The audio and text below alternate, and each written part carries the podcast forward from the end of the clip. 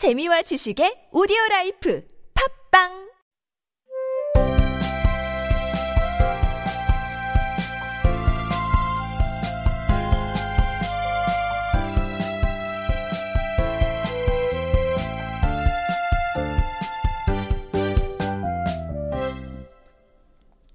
듣기와 읽기를 연습했다면 이제 말하기와 쓰기를 훈련해 볼까요?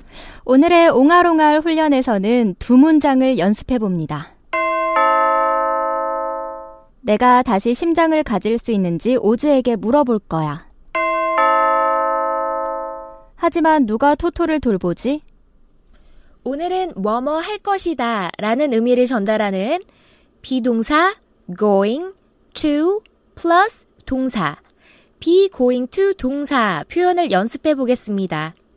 계획을 가지고 뭔가를 하기로 결심해서 그것을 미래에 할 거라고 이야기할 때는 be going to 동사 표현을 사용하는데요. 첫 번째 문장. 내가 다시 심장을 가질 수 있는지 오즈에게 물어볼 거야. 일단은 문장이 주어, 동사 순서로 이루어져야 하니까 우선 주어 내가에 해당하는 I. 그리고 나서 동사 물어볼 거야가 나와야겠죠? be going to 동사를 적용해서 넣어보면 am going to ask. 그래서 내가 물어볼 거야 이 표현은 I am going to ask 라고 말하면 됩니다. 그런데 누구에게 물어보죠? 오즈에게. 그러니까 ask 뒤에 oz, 오즈가 오면 되고요. 어, 왜 우리도 이런 말들 하잖아요. 할 수 있는지 없는지 알아보자. 혹은 해도 되는지 물어보자. 이처럼 뭐뭐인지 물어보다 이런 표현은 ask 뒤에 if 주어 동사 if절을 사용해 주면 되는데요. I am going to ask Oz. 내가 오즈에게 물어볼 거야. 무엇을? 심장을 다시 가질 수 있는지. 그러니까 제일 먼저 if를 붙여주고 내가 I 가질 수 있다. can have. if I can have. if I can have 하면 가질 수 있는지 까지가 완성되었죠. 무엇을 가질 수 있는지 물어볼 거죠? a heart, 심장을. 그리고 다시에 해당하는 표현 again. 따라서 이것을 연결하면 내가 다시 심장을 가질 수 있는지 오즈에게 물어볼 거야. I am going to ask Oz if I can have a heart again. I am going to ask Oz if I can have a heart again. 다시 한번. I am going to ask Oz if I can have a heart again. 이번엔 두 번째 문장을 만들어 볼까요? 하지만 누가 토토를 돌보지? 역시 be going to 동사 표현을 사용해서 의문문을 만들어 보겠습니다.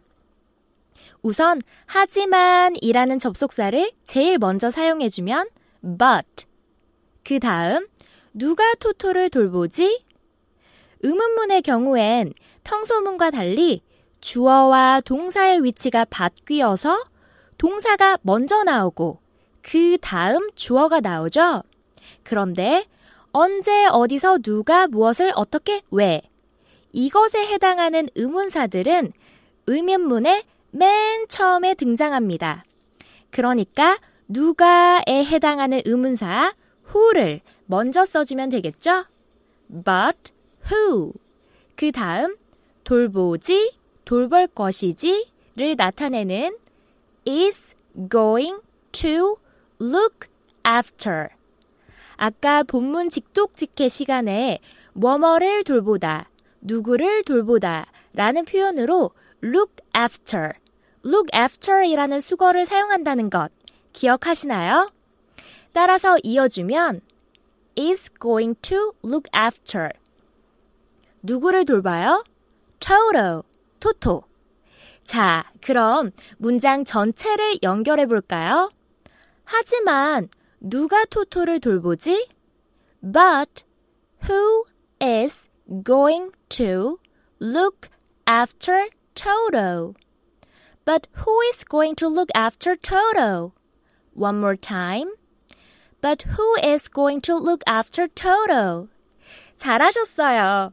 여러 번 반복해서 소리내어 연습해보고 또 다른 문장들로도 활용해보세요.